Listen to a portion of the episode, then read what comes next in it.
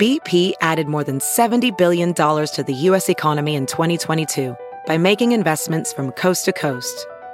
Investments like building charging hubs for fleets of electric buses in California and starting up new infrastructure in the Gulf of Mexico. It's and, not or. See what doing both means for energy nationwide at bp.com slash investing in America. Welding instructor Alex DeClaire knows VR training platforms like Forge FX help students master their skills. There's a big learning curve with welding. Virtual reality simulates that exact muscle memory that they need. Learn more at meta.com slash metaverse impact.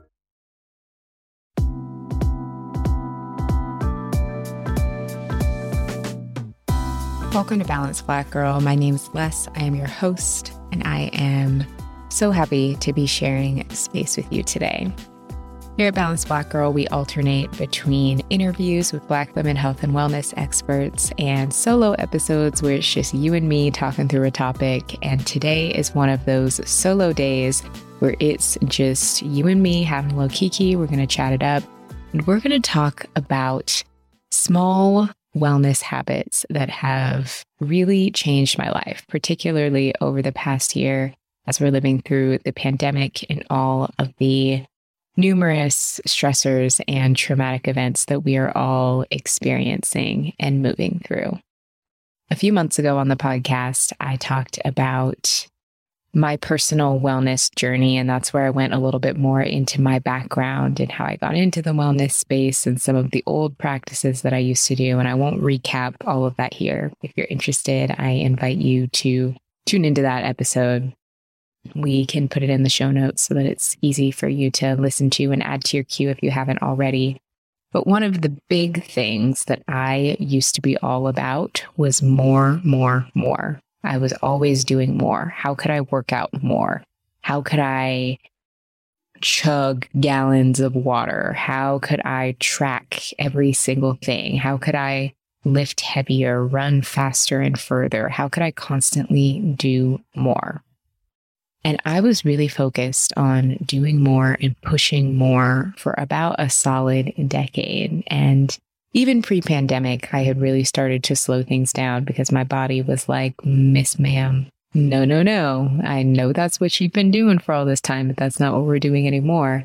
And then once we got into the pandemic, we all had to readjust and recalibrate. And I've really been reflecting on some of the habits that have kept me going and also things that I think promote longevity for all of us, ways that we can continue to pour in and take care as we continue to navigate these challenging situations that we are all facing, these traumas that keep happening one after another.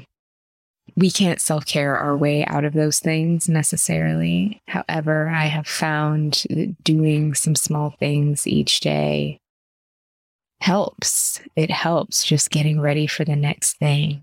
Looking forward to that next practice has been really helping me, and I hope that it can help you as well. So, we're going to really talk about ways that we can feel good, breaking things down into the smallest possible doable steps. By no means do you need to feel like you need to implement all of these things. These are cumulative tips. I don't necessarily do all of these things every single day, but just some practices that have been really helping me that I hope can help you. So, the first daily habit that has changed my life has been consuming less. Consuming less. So, I previously was a person who was reading usually two to three books at a time. I would have my morning book and I would have my evening book. The morning book I would read, you know, first thing in the morning or during my morning routine. That would usually be some sort of either habit based or maybe finance or businessy type of book. And then in the evening, I would read a personal development book. Sometimes I would throw fiction in there depending on how I was feeling, but something that would potentially be just a little bit lighter. And it took me forever to get through anything because I had my attention divided in so many different ways. Reading multiple books at a time, if that's your jam, like keep doing it if you like it. For me, it was just, I was getting overwhelmed and then I was losing interest in all of the books and all of the things that I was consuming. It was taking me that much longer to get through them. So when I'm in the mood to read or when I feel inspired to read, I read one thing at a time, either finishing it and also knowing when to walk away from it if it's just not for me or if it's just not for right now. And I also, this is going to sound like interesting advice on a podcast, but I don't listen to more than one podcast episode per day. Hear me out here. I'm not telling you to stop listening to podcasts. In fact, I I am personally invested in you listening to podcasts and hopefully continuing to listen to this one. However, when we're taking in so much information, it can be really, really overwhelming. And I remember years ago when I first got into podcasts, I would listen to them all day long. My entire, you know, eight hour shift at work, I would just queue up podcast after podcast after podcast. And what I found is it was all becoming background noise. I was never giving myself time or space to reflect on what I heard or to implement anything that was being shared. I was just constantly in consumption mode. And that may have worked back in, you know, 2014, back when I was doing that, simpler times. But nowadays, when we are inundated with so much information, it's really, really hard to process that much. So, by just consuming less information overall, for me, that looks like reading one book at a time and listening to a maximum of one podcast per day and really trying not to multitask when I'm doing that so that I can actually listen and take in the information has been really, really helpful.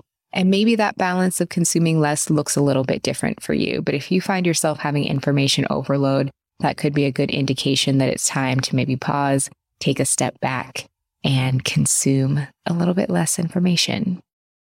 The next habit that has absolutely changed my life, especially recently, has been having a bedtime routine. So, I don't know if you have heard of the term revenge bedtime procrastination. Even if you haven't heard it, you can probably relate to it. I actually just learned that term maybe a week or two ago. I saw folks sharing about it on Instagram. And when I looked into it, I thought, yes, I absolutely have done that. I absolutely do that. So, revenge bedtime procrastination is basically when we stay up really late or we stay up too late at night because nighttime is really the only time that we have to ourselves. Maybe it's the only time that you don't have to work or the only time that there are maybe less people around. Or if you have kids, they've gone to bed. And that's the only time that you have to do what you want. So you stay up later than you should because you just, you want to feel like you have some control over your time, right? So it's revenge, bedtime procrastination. It's revenge against the rest of the day where you feel like your time isn't yours. And oh my goodness, I know I've done this. We've all probably done it to different extents. Now, the issue with revenge bedtime procrastination is it feels great in the moment, right? You feel like I'm grown. I do what I want. Yeah, I'm going to watch another episode. Yeah, I'm going to stay up. I'm going to keep reading or whatever it is that you like to stay up and do. For me, when I stay up, I go down a TikTok spiral. We all have those things that we stay up way too late doing. But then you know the next morning, it's a problem. when it's time to get up the next day, it's a problem. When you hit that after lunch, afternoon slump, because you were up late doing the revenge bedtime procrastination, it's a problem because we feel tired, we feel sluggish, it's that much harder to focus. It takes us longer to do things. And then it creates this cycle where because we are tired and sluggish and we're moving a little bit slower, then it takes us longer to do things. And then the, the work day maybe gets a little bit longer than it needs to. And then we feel like we have even less time. So we want to continue staying up late and we do it over and over. What I'm reciting here to you is the story of my life because I'm not I'm not here to be a know it all. Trust me, I have done this too. And what has really helped me combat this is to have a bedtime routine that I actually look forward to. And this can be different for everybody. But I found that when I was staying up and I was doing something that I really enjoyed, whether it was going down a TikTok rabbit hole or staying up late watching Netflix or whatever it was, it's because I was really enjoying that thing and needing to just go to bed in that moment felt really abrupt. Like there was no transition. So then I was like, okay, what can I do to one, make myself go to bed a little bit earlier, but two, enjoy the process so that I don't feel like I'm missing out on something or so that I don't feel like I'm not getting to do things that I enjoy. And it was like, okay, well, why don't we mirror your morning routine that you enjoy and create a nighttime routine that is just modified versions of things that you enjoy in a way that's not going to keep you up all night. So for me, that looks like by a certain time, usually for me, it's 8.30 phone is down, screens are like on pause for the night. And that is when I switch over my lighting. So for me personally, that's usually when I like to turn off the lamps, light candles. I have a few salt lamps around and I just do dim lighting. So I'm like, okay, 8:30 is when the lights go low so I can still do what I want, just not necessarily on my phone and not in bright light. So by starting to adjust the light, I'm already starting to feel more relaxed and then I'm ready to ease into the routine. For me, that routine looks like I like to take a shower or a bath at night. I like to listen to some of my favorite music. I diffuse my essential oils. I have my little flight of beverages that I put together, but because I'm doing it in kind of a dim space, I'm ready to go to sleep a lot sooner. Even though I'm still doing these things that I enjoy, I'm still having my beverages that I enjoy. I still have my playlist that's my favorite that I'm listening to. I'm doing it in a sequence that is still relaxing, that I can still get to bed at a normal hour. Sleep has been something that is a really big priority for me. I will be definitely doing more episodes about that in the future because I do have some other kind of personal wellness things on my journey that I'm going through, and sleep has been a big component of that that I'll share in future episodes. But starting to really look at those tendencies around revenge, bedtime procrastination, and figuring out things that you can do in the evening that you enjoy that can help you wind down so that you still feel like you're getting that time, but also so that you're not harming yourself and missing out on the rest you need is super important. If you listen to this podcast, you know that I'm a big advocate for having hobbies, and learning a new language is an incredible hobby to take up. I've been practicing my French with Babbel, and it's been such an effective, engaging way to learn. I took French in high school and college, but I got a little rusty and I wanted to brush up before visiting France earlier this year, and I've been hooked on Babbel ever since because it's helped so much. And you too can make amazing progress with your language learning through Babbel. And that's because Babbel actually works. So instead of paying hundreds of dollars for private classes or playing on apps that are basically glorified games, you can take Babbel's quick 10-minute lessons that are designed by over 150 language experts to help you start speaking a new language as soon as 3 weeks from now.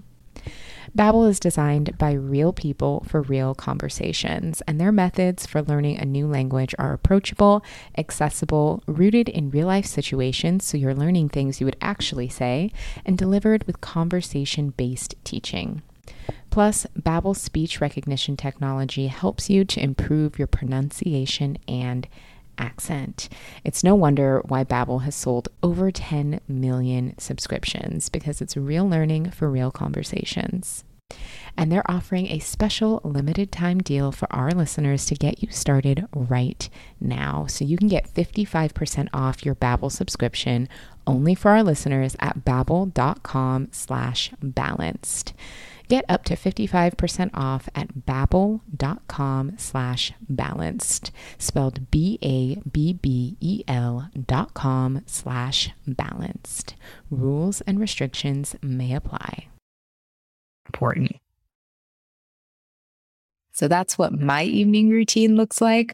But your evening routine can truly be anything as long as it's not going to keep you wound up.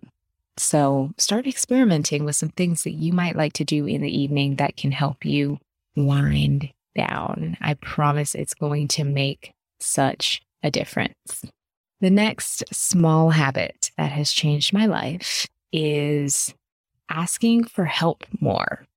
Asking for help more. That is a hard one. If you're anything like me, you probably don't ask for help very often. Or maybe you are really good at asking for help. And if you're really good at asking for help, that is dope. And I would love to learn from you.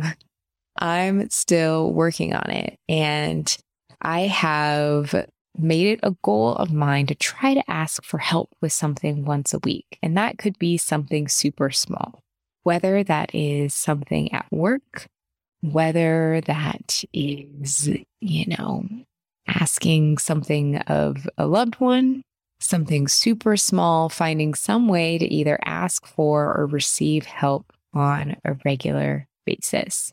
Or even if I'm not outright asking for help, if someone offers to do something, letting them do it and not brushing it off. And that could be something super small, whether it is someone offers to, you know, do a small favor or someone offers to, you know, pay for your coffee if you're out on a coffee date. I used to be that person to like refuse it up and down and not let anybody do anything for me ever. And then wondered why I was tired and why I felt resentful and why it felt like I was doing stuff for everybody else. And I thought, well, if I let my friend get my coffee this time, I'll feel a little more appreciated. Next time, I'll get their coffee and we just have this flow of reciprocity, right? But finding really small ways to either ask for help or receive. And it doesn't have to be anything big, right? I'm not asking anybody to co sign a house, but it's asking for a recommendation. If I'm in the market for something and I know that a friend has bought something, like asking for a recommendation so I can save my time not going down an internet rabbit hole or asking for help. I had a situation where I was approached for a project and I needed to kind of put together a proposal and I had no idea where to start. And I have a friend who is like an incredible mentor who does work in that space and asked her if she had input and you know we just had a quick 15 minute conversation where she gave me incredible advice and I was able to implement it immediately and kept it pushing. I didn't have to rack my brain for hours, which is what I would have done on my own. So, finding those small ways to ask for help and receive can be a huge game changer because right now,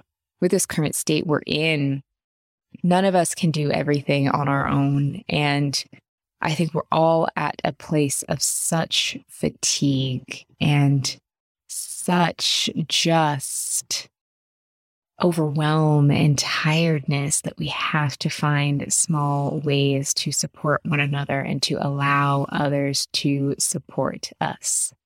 So don't be afraid to receive. Don't be afraid to ask for help.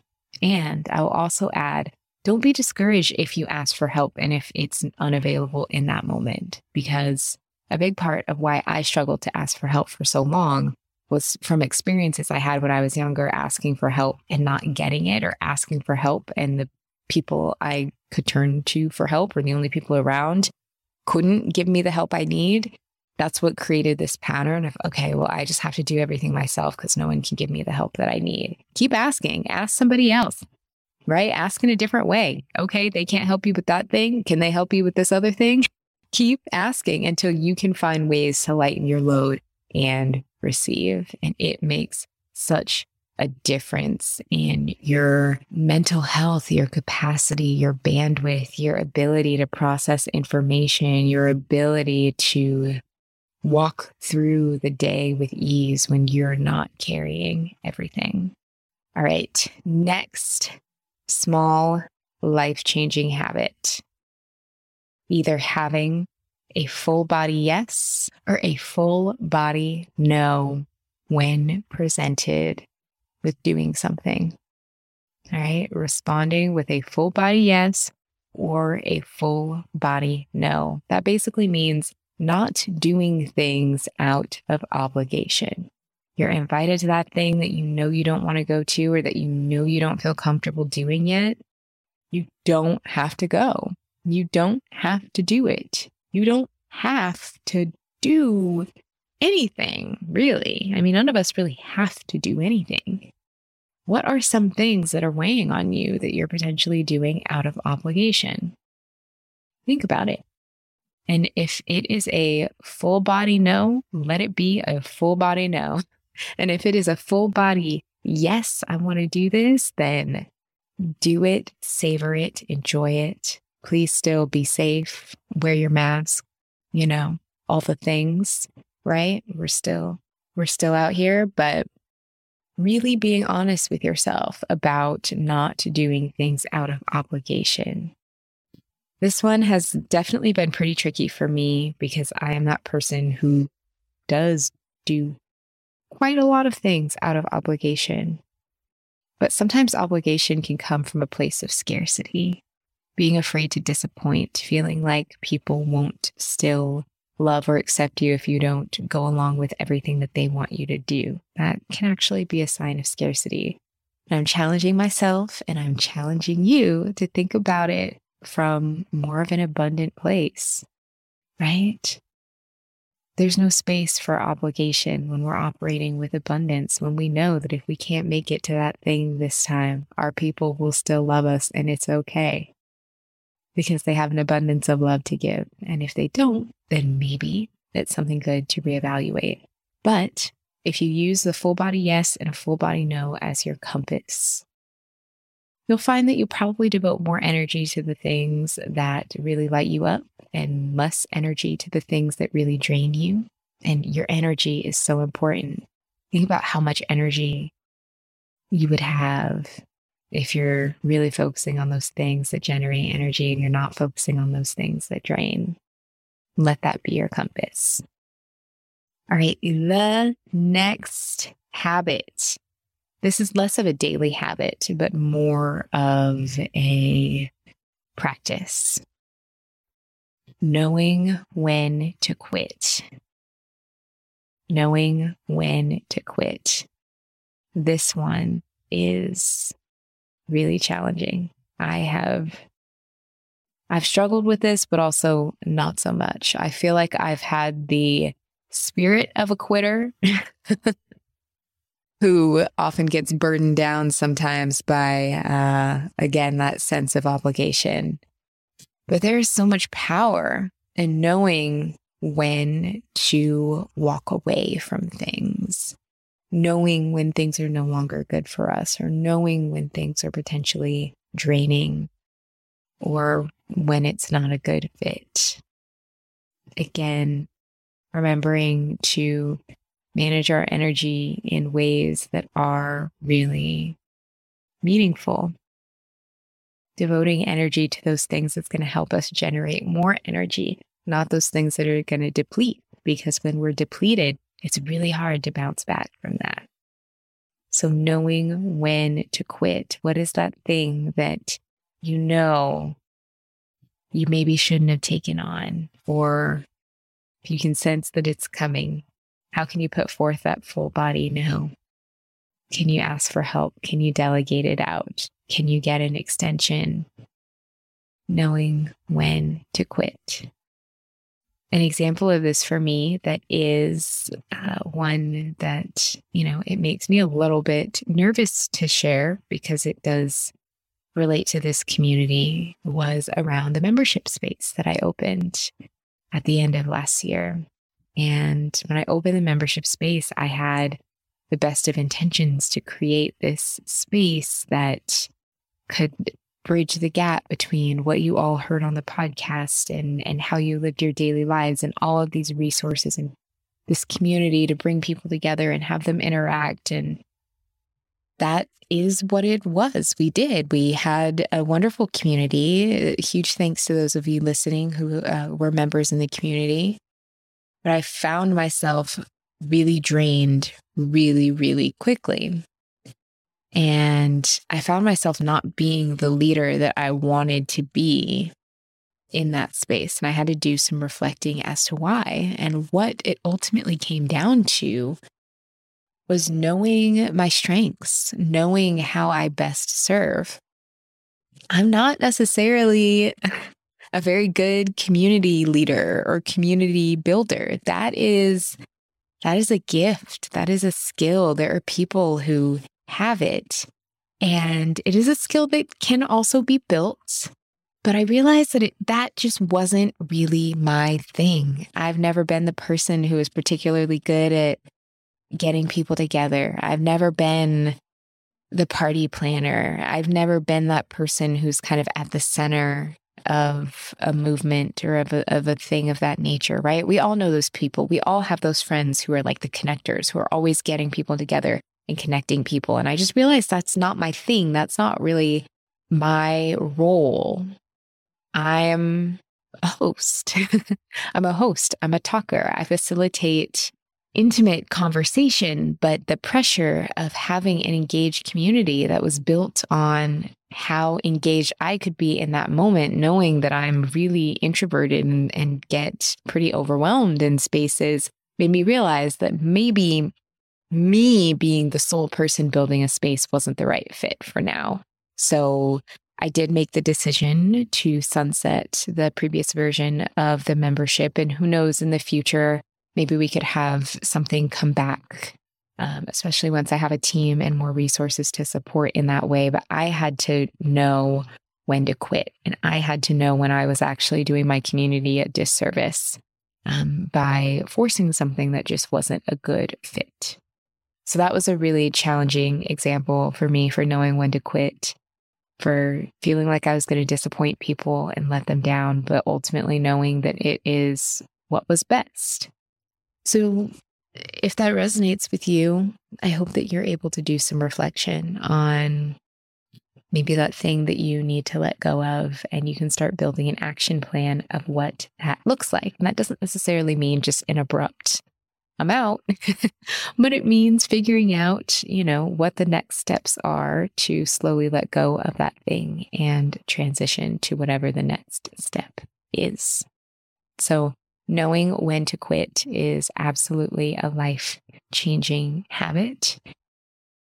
When it's, you know, quitting those right things that can help us make space for those things that we should be calling in. All right. The next life changing habit being open to learning new things. So, this could be new perspectives, this could be new skills that you want to foster. I recently had some challenges at work because I still, you know, love this space. However, your girl needs a place to live and needs healthcare and to be able to eat. And so I have a job outside of this so that I can do those things. And I was just tasked with some things at work that were just so outside of my wheelhouse. Just things that I honestly had just never done before and didn't really know how to do and didn't necessarily have a whole lot of guidance with. I just kind of need to figure it out.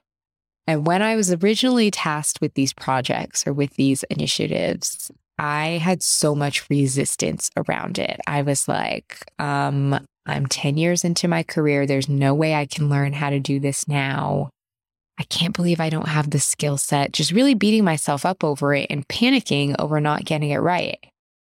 And then I had a moment where I had to pause. I had to sit with myself and say, you can learn how to do XYZ or build this spreadsheet or whatever it was. Honestly, I was so stressed out about it a month ago and the project came and went. And now I don't even remember what it was that I was so stressed out about. But whatever it was that I was stressed out about, I realized I could learn how to do it just like I could learn how to do anything else. I didn't know how to podcast, but I learned how to do that, right?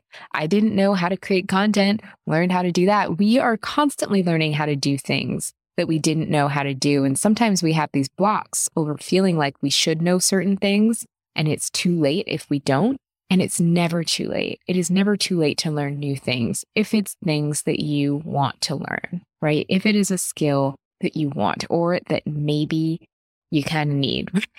if, like me, it is job related and you kind of need to do your job, then you may not have as much of a choice with it. But we always have the ability to gain new skills. Learning is not just for children. Learning is not just for we're when we're in school. We are constantly learning. We are constantly evolving. And I, for some reason, had this idea in my head of like, oh, I'm over 30, so I can't learn how to do XYZ. Uh, what? That makes no sense. Okay, so all of our learning just stops over the age of 30? No, of course not. Of course, I'm still learning. Why was I reading 27 books at a time and listening to all those podcasts like I just told y'all to not do earlier in this episode? We do those things because we learn and we can learn anything if we're open to it. So I decided to devote myself to being in a season of learning and being open to doing things that I previously thought that I couldn't do. Now, the caveat there is it's either something work related, right? The stuff that I was working on at work, it was like some spreadsheety thing. I did learn how to do the spreadsheet thing and it's fine. It's come and gone, like I said.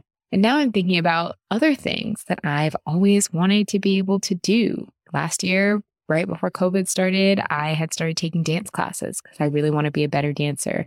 So I started picking those back up, planning to learn how to play a couple of sports that I always wanted to play when I was younger and never did. But why should we stop learning now? Learning can be an incredible part of our self care. When we learn, we build confidence, we expand, we grow into ourselves. We're never done learning, regardless of our age. And even me being in my 30s thinking, oh, I can't learn how to do XYZ. Like, that's so silly. There's so much life ahead. Of course we can. So if there's something that you've been wanting to do that you are worried, is it too late? I don't know how. I don't know if I'll be good enough. I hear you, but it's not too late. You can. You are good enough. You may not be amazing at it fresh out the gate, right? That spreadsheet that I made at work, was probably not the best spreadsheet, but I got the job done. You can learn anything. You are brilliant. You are capable. Even if it takes some time, you can. You can do it. So, if you've been wanting to maybe step outside of your comfort zone a little bit, I recommend thinking of a skill that you can learn, right? So, for me right now, that looks like dance and learning how to play golf because I've always wanted to learn and never did.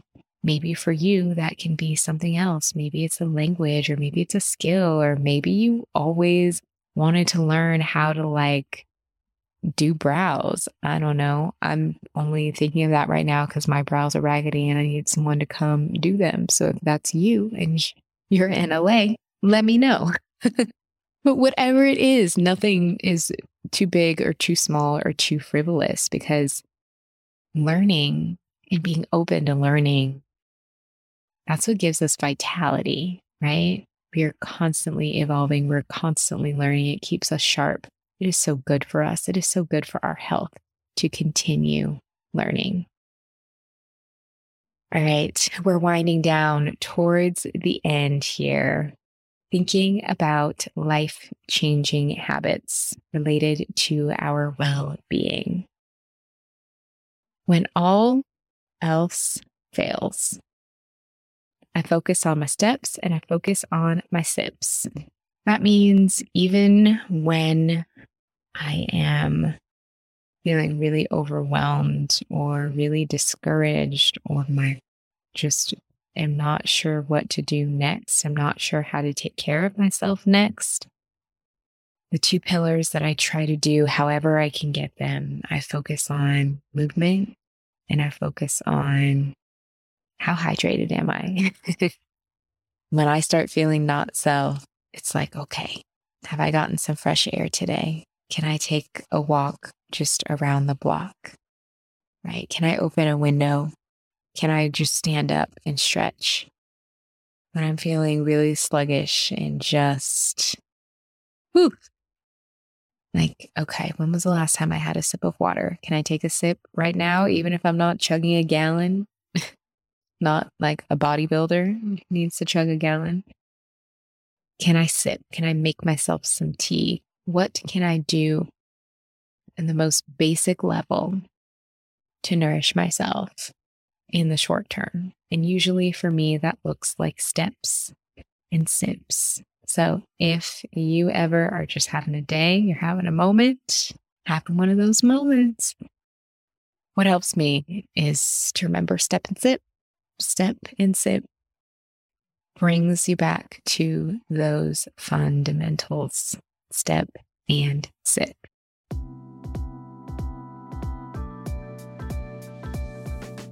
Thank you for tuning into Balanced Black Girl. If you enjoyed this episode and feel called doing so, we would really appreciate a rating and a review on Apple Podcasts. Don't forget to check out the show notes and more offerings at balancedblackgirl.com.